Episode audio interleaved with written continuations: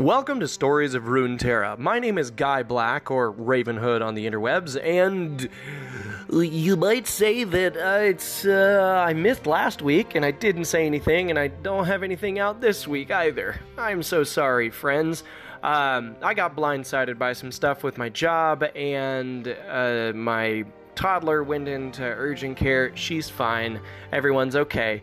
But uh, long story short, this last week, this week, was a lot and I just wasn't able to sit down and record. So I appreciate all of you hanging tight and being gracious with me. This is kind of a bit of a side hobby of mine, so I don't always like to skip, but I have to do some other things right now. So there are some great other League of Legends lore um, folks out there. There's Necrit, there's League of Lore Heads, there's League the audiobook. I think are all of those that you can find. So if you have a huge itch, go there.